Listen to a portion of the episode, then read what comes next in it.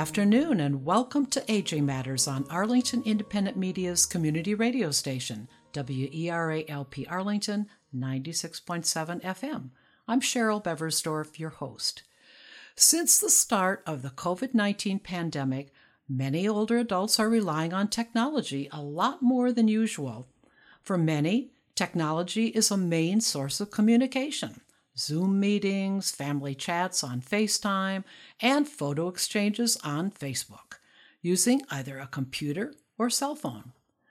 Not every older adult, however, has access to these tools to support daily living and well being at home.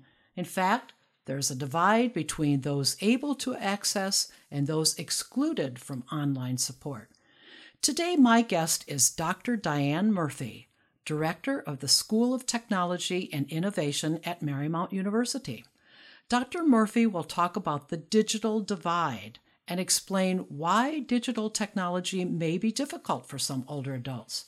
She will also talk about its benefits for older adults during COVID 19, what they need to know, and how it can enhance their lives. So, welcome, Dr. Murphy, and thank you for joining me today. Good afternoon, and thank you for the invite. Dr. Murphy, let's start with some definitions because some folks may not understand what is meant by the term digital divide. So help us on that. What is the digital divide and what is the cause? The so called digital divide recognizes that everybody does not have the same access to today's digital technology computers, smartphones, the internet. Some have none, some have older technology, and some have limited or no internet access.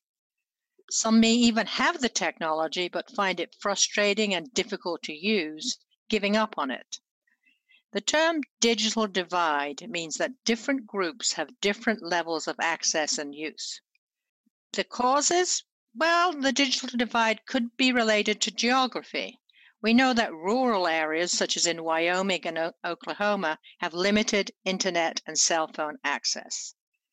It could be related to socioeconomic status. Technology can be expensive, as we all know, and does not seem important when you're trying to find money for food, rent, and medicine. I think race may also be a factor. Some cultures believe strongly in personal, face to face communication and prefer not to use digital technologies. The internet largely assumes a proficient reading level in the English language, and so maybe educational level may also be a factor. And finally, I really do think that age may be another uh, uh, cause. Younger people are called digital natives because they grew up with digital devices. However, technology is an add on for us older people. It's like another language, much easier to learn when you were young. These are just some examples that I can think of of how the availability and use of digital technology is not evenly distributed across the United States or across the world, the so called digital divide. So, with all of these factors that you've described and listed, why is the digital divide especially significant during COVID 19? Well, if you think about it, COVID 19 seems to be synonymous with the term virtual. As we self isolated to prevent the spread of the virus, many of our usual patterns of behavior were no longer available to us. For example, we couldn't go to the library to find a good book. Uh, we could also couldn't go to the library to use their computers to apply for a new job. This meant that we all had to rely on the technology we had in our own homes to access many of the services we now needed to survive, whether it was information on where we could get tested, scheduling a routine doctor's visit, renewing our driving licenses, talking to friends and family members concerned for our safety, and so much more. Everything seemed to have gone online. Many jobs were also sh- shifted to virtual, meaning you were required to work from home. In some cases, you lost your job if you did not have fast internet access from home. Similarly, most schools and universities moved to online learning, including us here at Marymount, and this represented educational challenge for many low-income uh, children. So I'm thinking that in terms of the digital divide, then it's especially affected older adults' use of, of digital technology during COVID 19. You kind of mentioned that a little bit earlier. Um, but eh, since this is aging matters, can you talk a little bit more about about how it's uh, the digital divide has affected the older adults? Well, as I said before, age uh, was one of the causes of the digital divide. And many of them did not necessarily have their own technology, but there was always this safety net. That was the public library and the community centers, who not only had the computers and the internet access, but they also had friendly people to help them find the information they needed. When they were closed because of COVID 19, I believe there was a major impact on senior citizens. Many older adults use these places for social interaction and access to virtual resources. For those with technology such as smartphones, these pesky devices were no longer a nice thing to have to talk to their grandkids, but now their principal link to the world outside their homes. They now had to use technology to access vital services associated with their safety and well being. This meant they had to learn very quickly how to use that digital technology. And so, obviously, it what you're telling us is, is that digital technology could enhance the life, you know, the lives of older adults during COVID 19 and also reduce loneliness and social isolation. Would you agree? I mean, it sounds like there's a lot of different ways, but maybe you could expand a little bit more on that.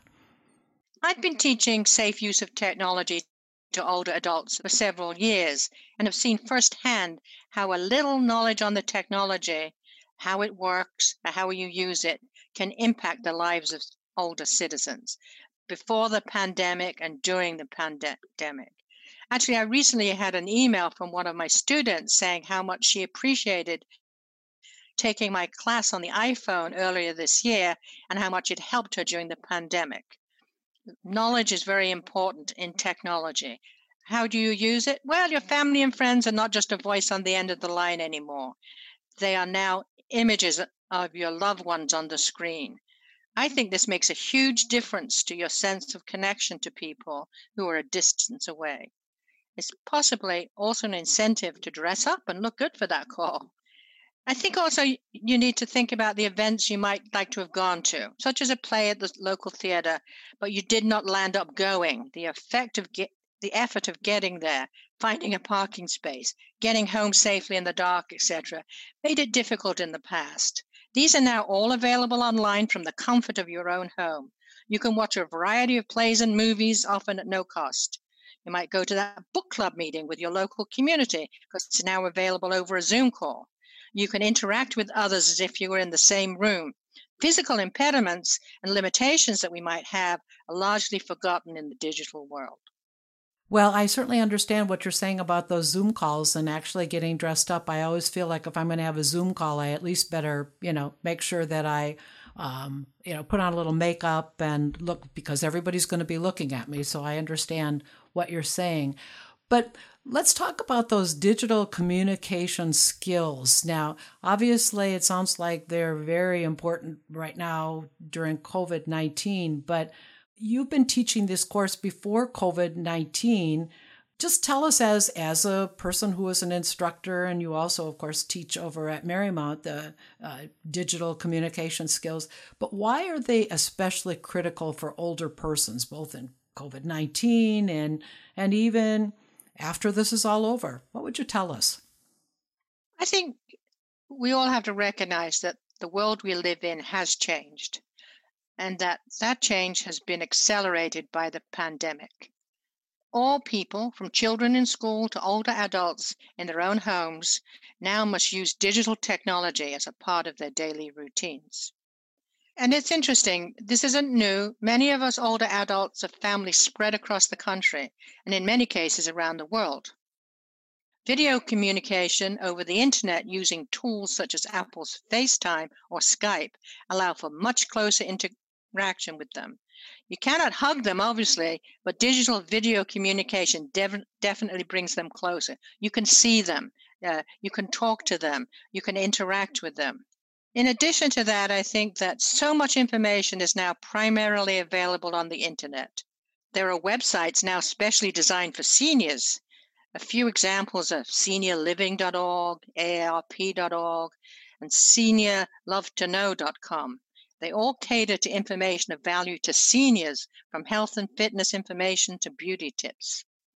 So, what are you finding, Dr. Murphy, Uh, when I'm, I'm sure that these people are coming to your course ready to learn, but do they ever tell you, or have you done any research on this as to why an older adult might be reluctant to learn these skills that they need to, to use these digital devices? I think none of us want to feel stupid. And seeing young people interact with the technology so easily does make us feel somewhat inadequate. To me, it's like learning to drive a car. I learned to drive in my early 30s and felt frustrated and embarrassed because all my younger siblings were driving effortlessly. I eventually got it, but there was some self doubt in the process. So I, I think that for many years, many older people resisted because they did not see it as important. They'd lived for 60 or more years without it. Um, unfortunately for them, however, it is now imperative to use digital technology to lead an independent life. It's like learning a new language, frustrating at first, but very satisfying when you realize you can do it and you get all the benefits from uh, getting over that hump. And do you also find that, you know, I liked what you said about, uh, you know, they don't want to appear stupid. Are there other types of personal assumptions that older adults might have about themselves that would impact how they, even if they'll try to use digital technology or, or, or use the skills, what might they bring to the table if they're ready to learn but are still a little nervous? You know, some of it is all about their attitude. Obviously, the people who are coming to my class, you know, recognize that they need to learn. But many older people think, I don't need it. It's just for young people. It will not work for me. Maybe they have some uh, hearing issue or poor eyesight. Or maybe, as somebody reported to me, the buttons on the phone are far too small for my fingers. Um, but you know, you have to remember that one of the most exciting things about technology, you can overcome these things. They know about why uh, uh, you might not be able to see or hear or touch. Okay, and so they've built in lots and lots of uh, um, capabilities to cope for that.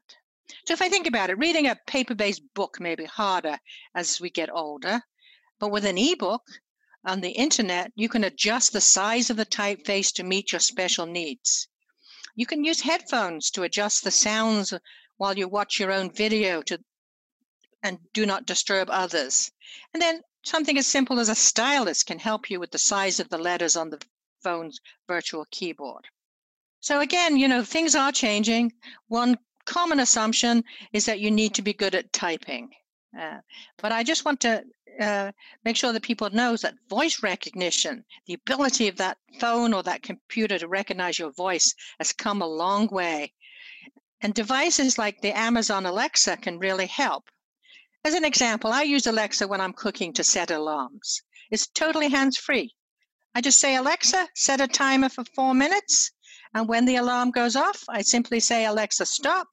I do not have to stop what I'm doing and maybe wash my hands. So, again, think about all the new technologies that are coming out now that are going to make your life a lot easier if you just learn how to use them.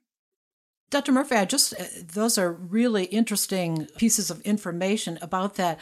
Um, could you interject here, like if people want to learn about those kinds of, of new technologies that you're talking about. I think even for myself, who I get a little nervous with new technology, I, I was just going to ask you right here where are the best places to find out about that? I, I must tell you that I get nervous when you know something pops up on my phone and says well do you want to install this app for example um, it would be helpful just even to to help us a little bit on apps and and places where we could learn about all of these kinds of new technology um, uh, formats or or you know the skills where are the best places to learn about these uh, new ways of doing tech, digital technology?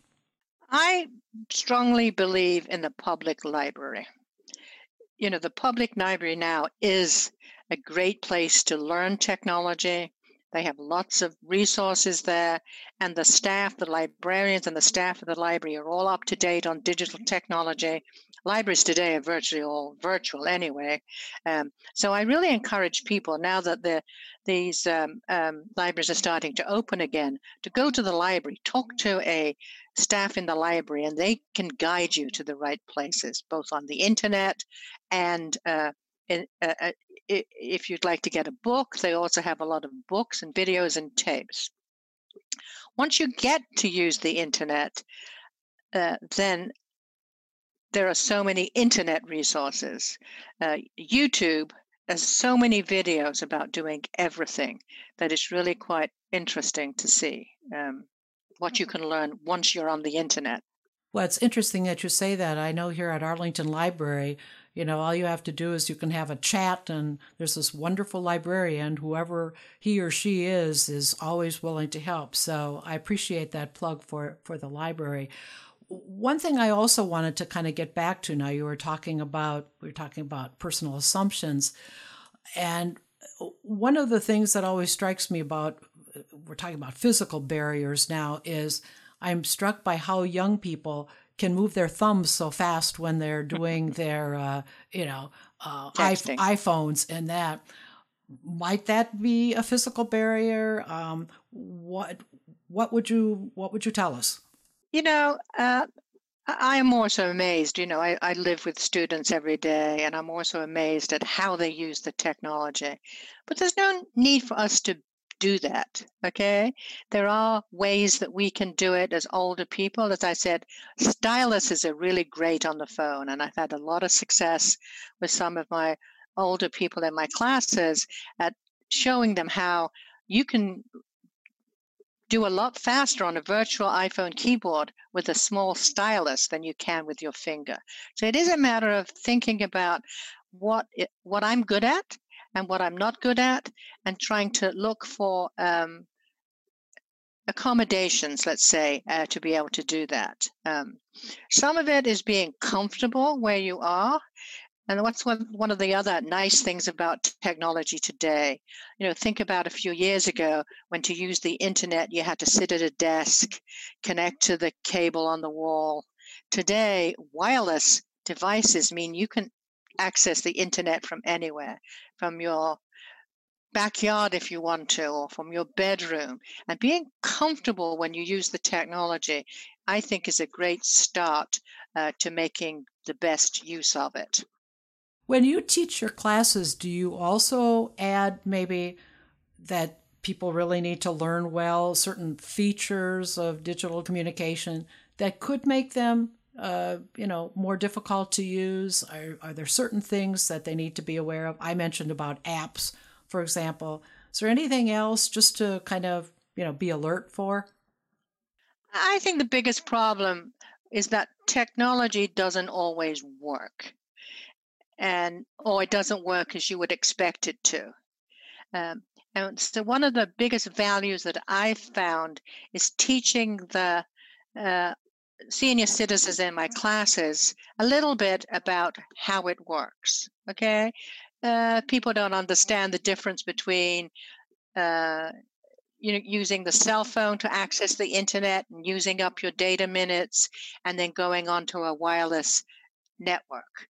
So again, making them understand just a little bit not in technical terms, just but in general about some of the things that make the technology work, really helps them uh, to um, become comfortable uh, with what it's doing. Um, and so, you know, I, I, I, think people get really frustrated when uh, things go wrong okay? Um, and they can't fix the problem and they, then they become really frustrated. Yep. And you know many problems simply occur because you're trying to do too much on your phone and it runs out of resources And again, simply turning it on and off again usually clear things up. Uh, so again, just understanding a little bit about what it's doing, how it's working, the difference between an app and a, a web application. A little of education in that area, I think, is very useful to overcome uh, some of the difficulties that they feel when they actually get to use it. I was also wondering in this Washington, D.C. area and, uh, well, Northern Virginia, Maryland, and this, we are we have so many different cultures that um, live in this area, the families, and that.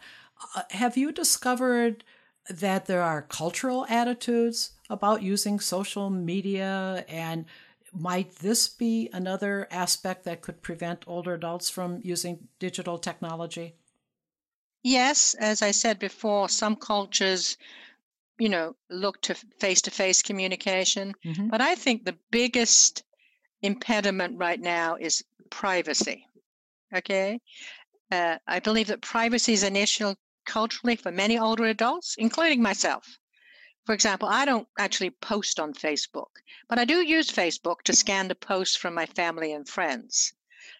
Younger people seem to be much more open about saying where they are, posting pictures of what they're doing, detail what they're thinking or eating, and so on. Um, so again, you know, we as older people are much more conscious of our private information. And we need to think about how we can take advantage of social media without compromising that privacy. Okay? Because it's good. You can see what your family and friends are doing or what's going on in your community. Uh, but you don't have to post to Twitter or follow lots of people. Just need to understand where you are and be comfortable with what personal information that you post.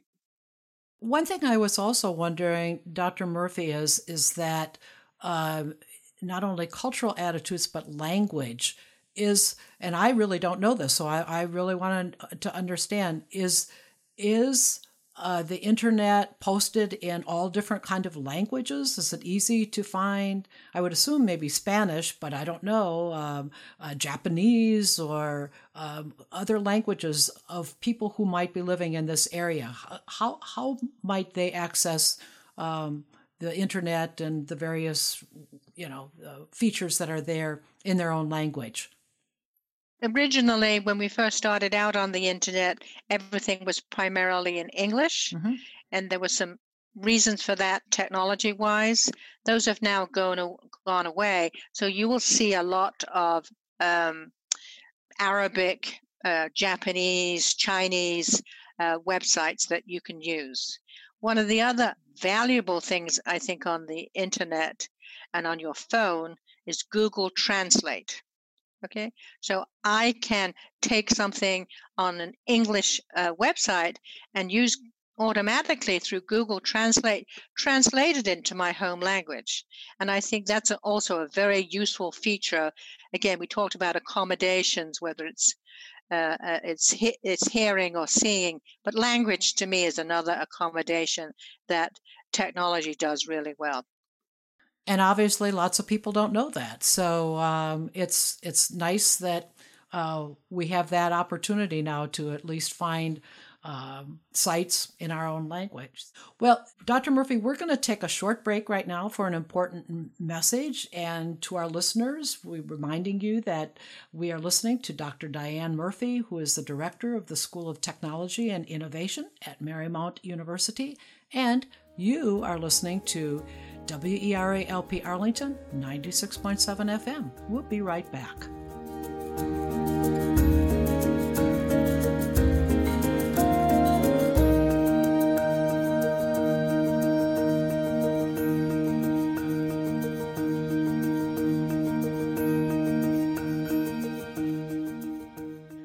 Welcome back.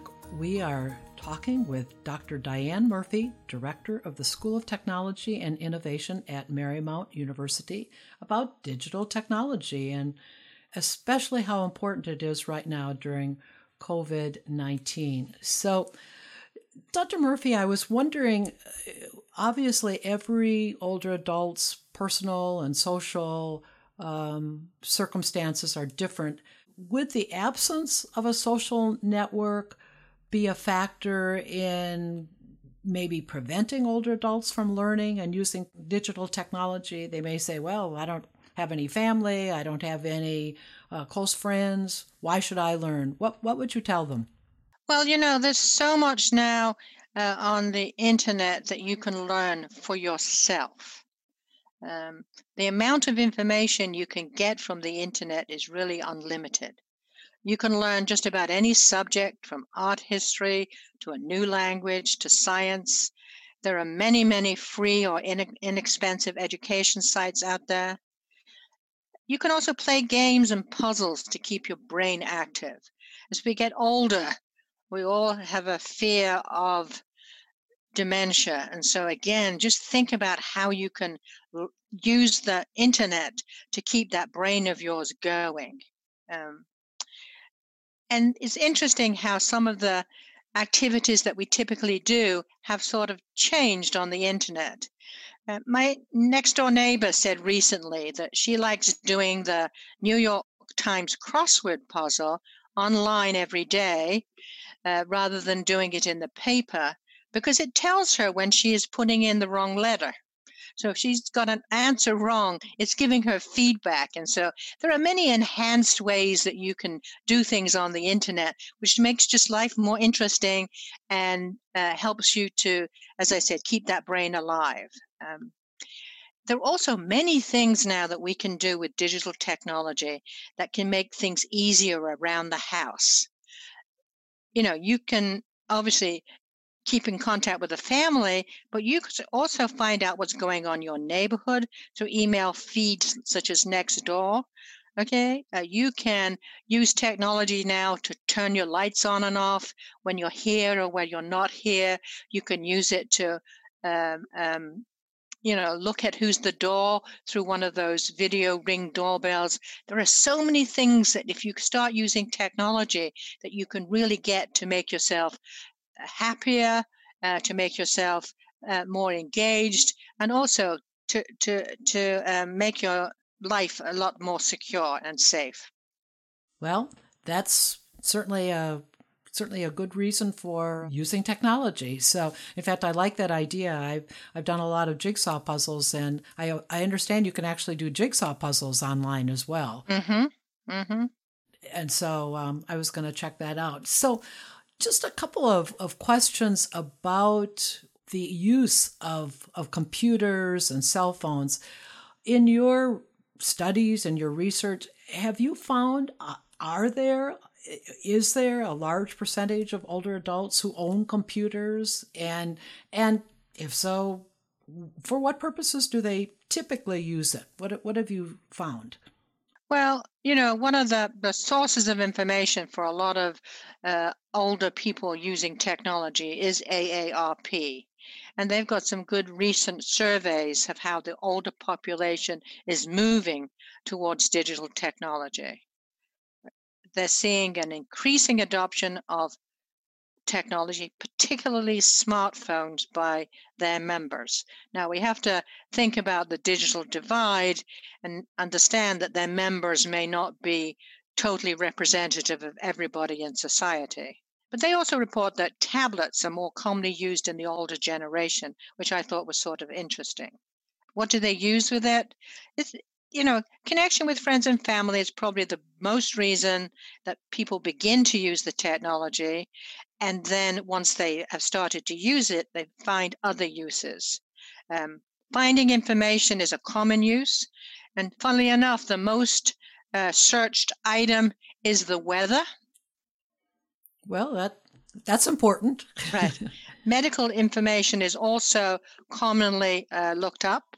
You know, and so some people, uh, seniors, also like to use computers rather than the um, smaller phones uh, uh, so that uh, they can read large amounts of text easier without having to scroll all the time and things like that. So, again, email is another common communication with seniors, and they prefer to do that again on the computer. It's just easier to do. Well, in terms of cell phones, help us understand because I really don't know the answer to this. What's the difference between a smartphone and an iPhone? An iPhone is a specific model of a smartphone. Okay. Okay, so a smartphone you can get a, a, a either a Apple iPhone or a Google Android phone. They both uh, allow you to uh, take calls. They both allow you to access the internet, and they both allow you to uh, run apps. Many people find the iPhone a little easier to use. Uh, um, the Android uh, has m- many of the capabilities, but it's a little harder user interface. So iPhone is probably the most popular um, um, phone in the uh, older population. Have you also found that that pretty much a, a large percentage of older adults now own iPhones or the Android uh, cell phones in general? Uh, yes. Okay. And mainly because they've been told to do so by their uh, children and grandchildren. You know, especially now. That's right. Okay. You know, we want to we want to know how you're doing, uh, uh, uh Granny. We we need to ha- be able to call you. We me- need to be able to see, uh, you know, uh, what's happening. Um, so AARP reports in its latest survey that in 2018 and 2019, smartphone adoption jumped from 70% to 77%. Now, of course, that's pre-pandemic and so I'm assuming uh, that number has gone up in the last few months.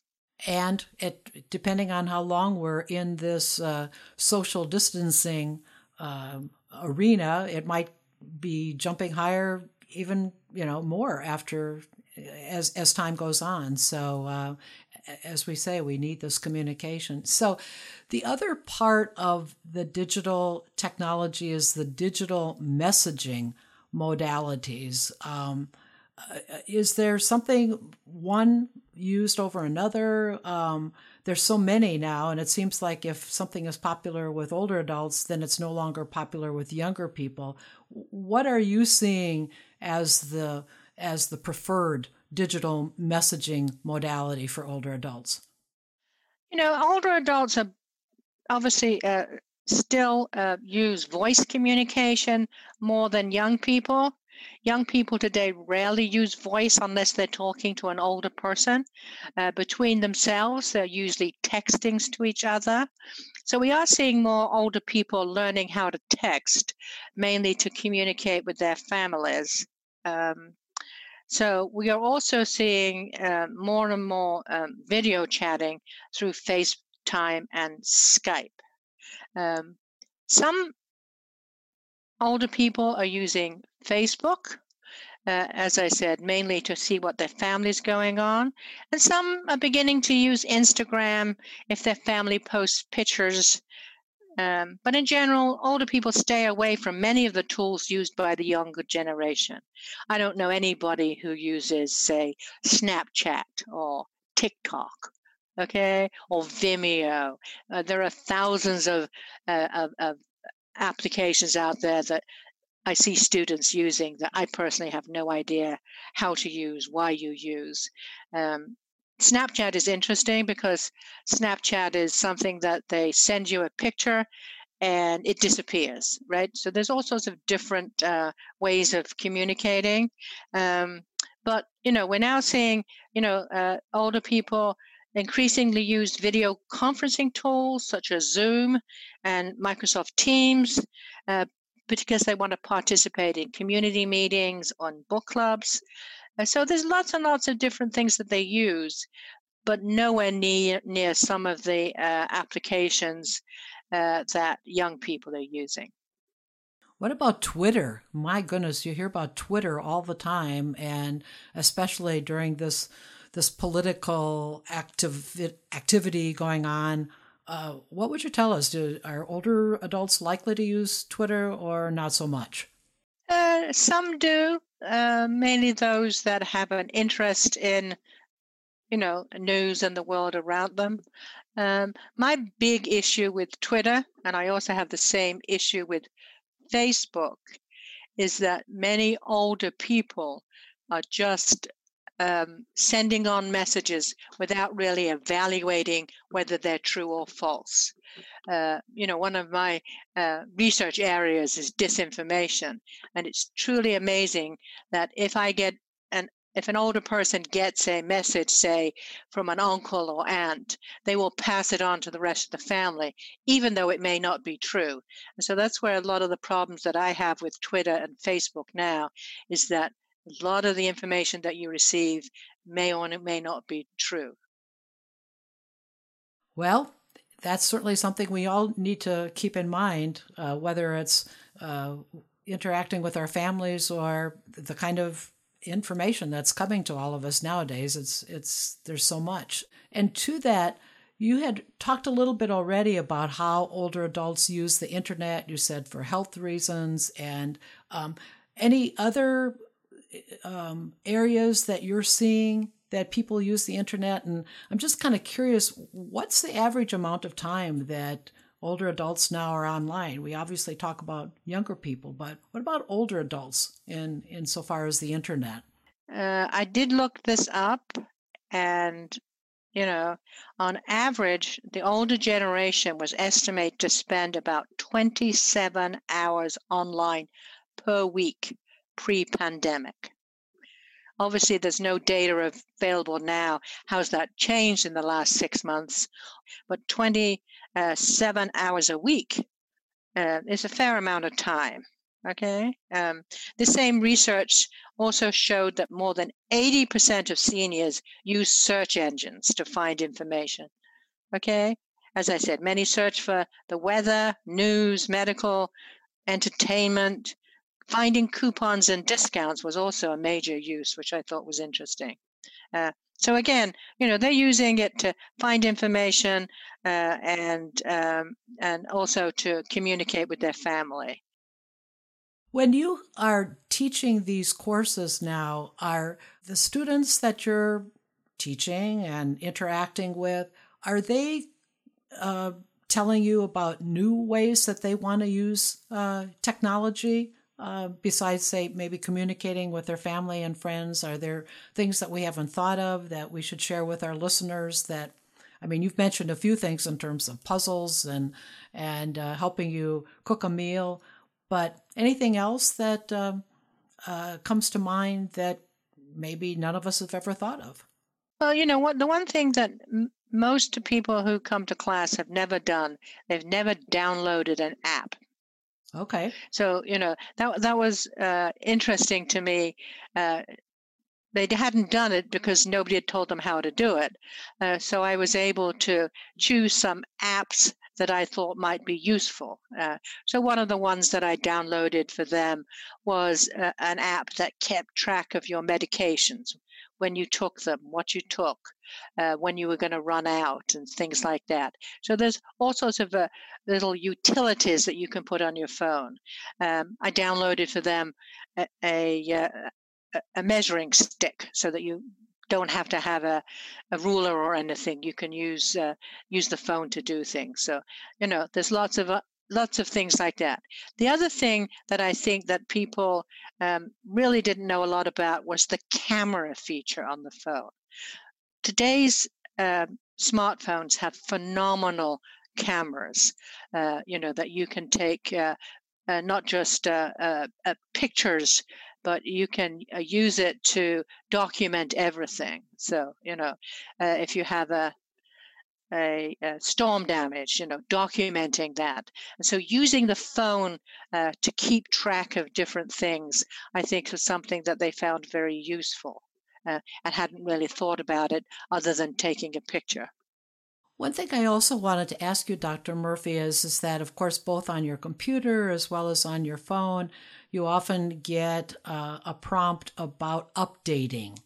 Um, is my sense is that when you get this, you should update all the time. But help us on this. What what would you uh, tell our listeners about when you get that prompt? Should you update and should you do it right away? What do you think? Well, updating is very important. Uh, as we know, you know, one of the negative things about the internet is the amount of cyber criminal activity out there.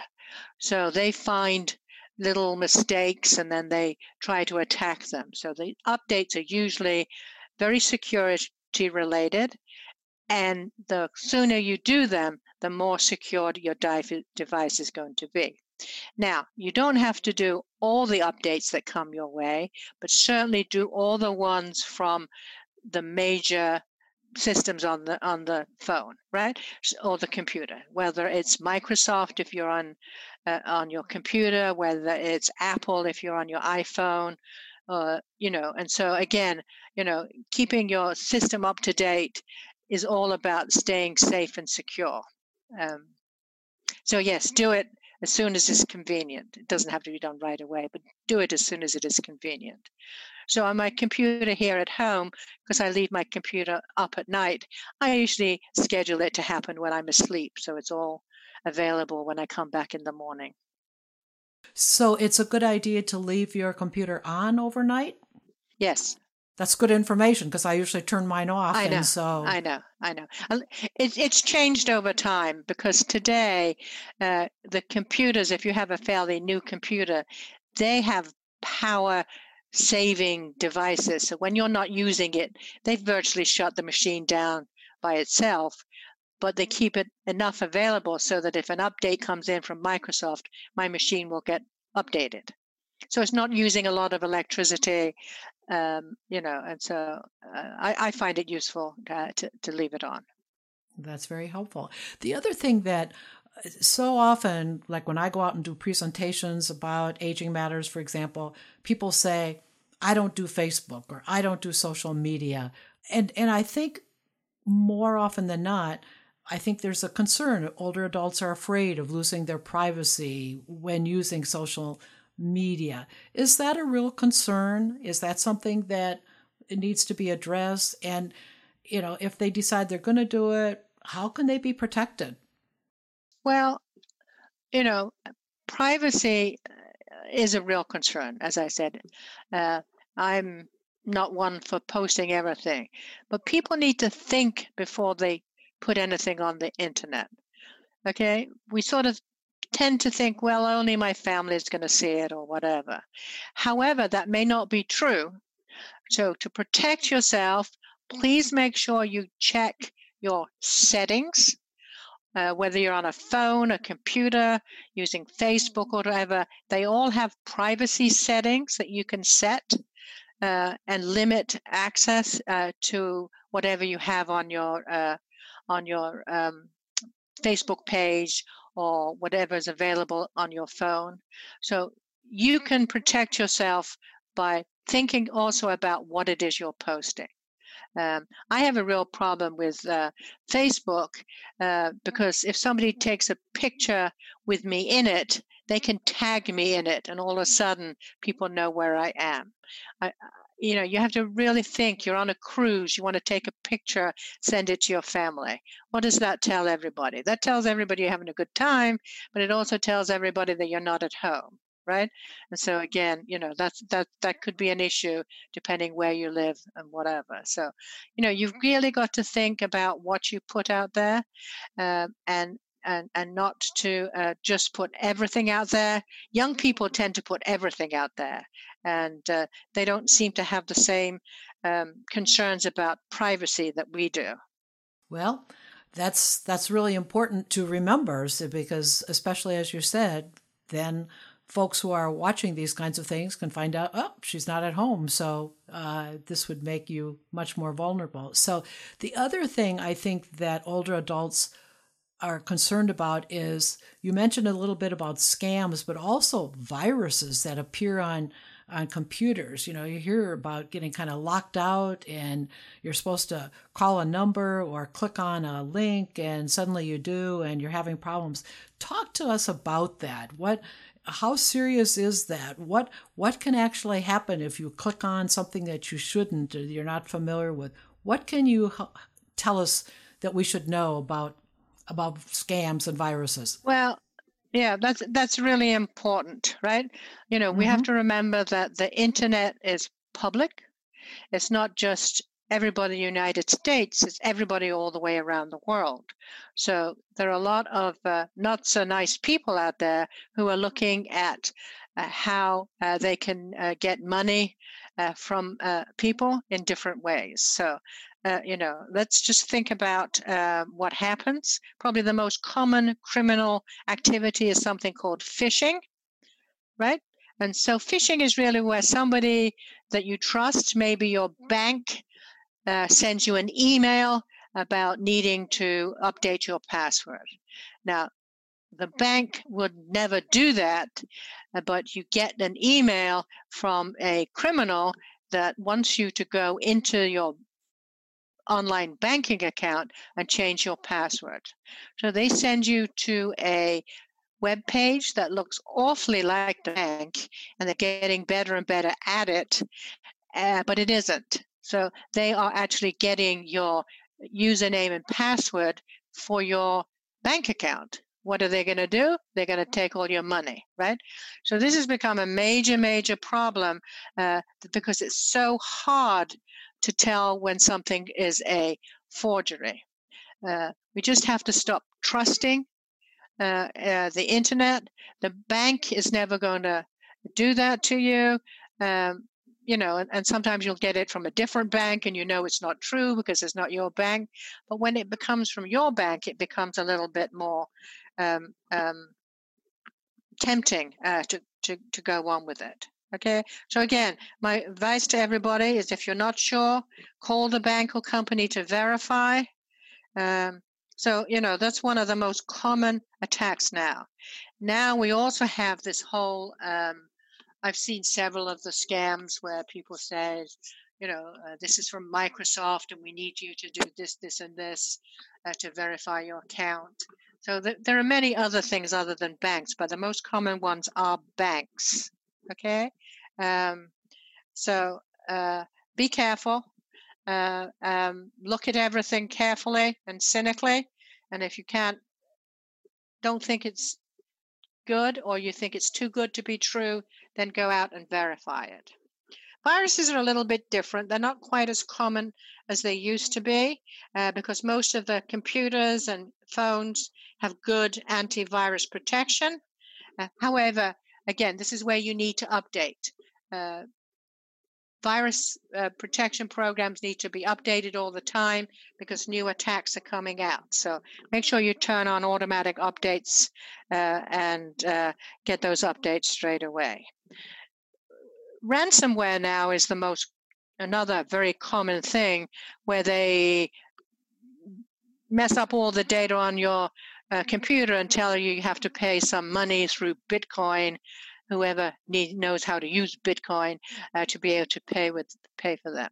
So one of the things that I do recommend everybody do is make sure that they have a backup of all the valuable data on their phone or their computer.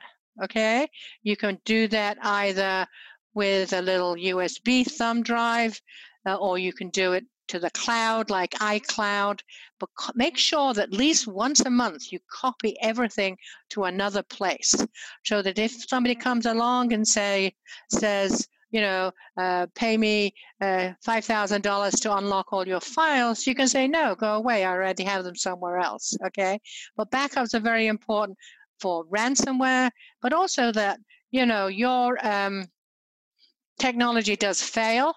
So think about if your phone uh, breaks down and you lose all your contact information right? Contacts are just wonderful, right? We no longer have to remember telephone numbers anymore. They're all right there. So again, you know, uh, protect yourself as best you can. Okay, well, we're getting close to the end here. I just want to ask a couple more questions. If people want to, older adults want to learn how to use technology or improve their digital skills during COVID 19, they have more time. Uh, what would you say is the best way to, to learn how to do that? many older people rely on their families, right? And they're usually pretty good at helping you a little bit. But the internet is obviously a great resource. Obviously, you need to know how to use the internet before you can uh, get all the resources. But the internet, probably the best learning tool on the internet is YouTube. Okay? YouTube, which is owned by Google, uh, has lots and lots of videos about just about anything Okay, uh, I encourage everybody to to use Google to find uh, videos, whether it's about technology or something around the house. You need to fix a faucet. You can find a step by step video that does it for you. There is so much to learn from uh, the videos. If something breaks down in your house, okay, use Google and, and YouTube to work out what's the problem and how to fix it. There are so many things out there on the internet to learn. Um, AARP is a good resource also. Uh, they have targeted recently technology for the older population. They have some good articles on how to prevent getting scammed, you know, how to make safe use of technology. Uh, but again, I go back to my original comment that one of your best sources is your public library or community center. They have some classes, maybe, and they have staff who can answer your questions. And I was just going to quickly um, find out if an older adult does have like a hearing or a vision disability, is is there special uh, digital technology that they could find out about too? Oh, absolutely, and it's all really available today uh, as part of your technology. Okay, um, you know, every device you have has settings whether it's your smartphone, your computer, or your tablet. Okay? And you can use those settings to customize the device for your special needs. For example, if you look at the iPhone uh, and you go under settings, you'll find an accessibility tab, right? So some of the items you have here are voiceover, which will speak the items on the screen to you.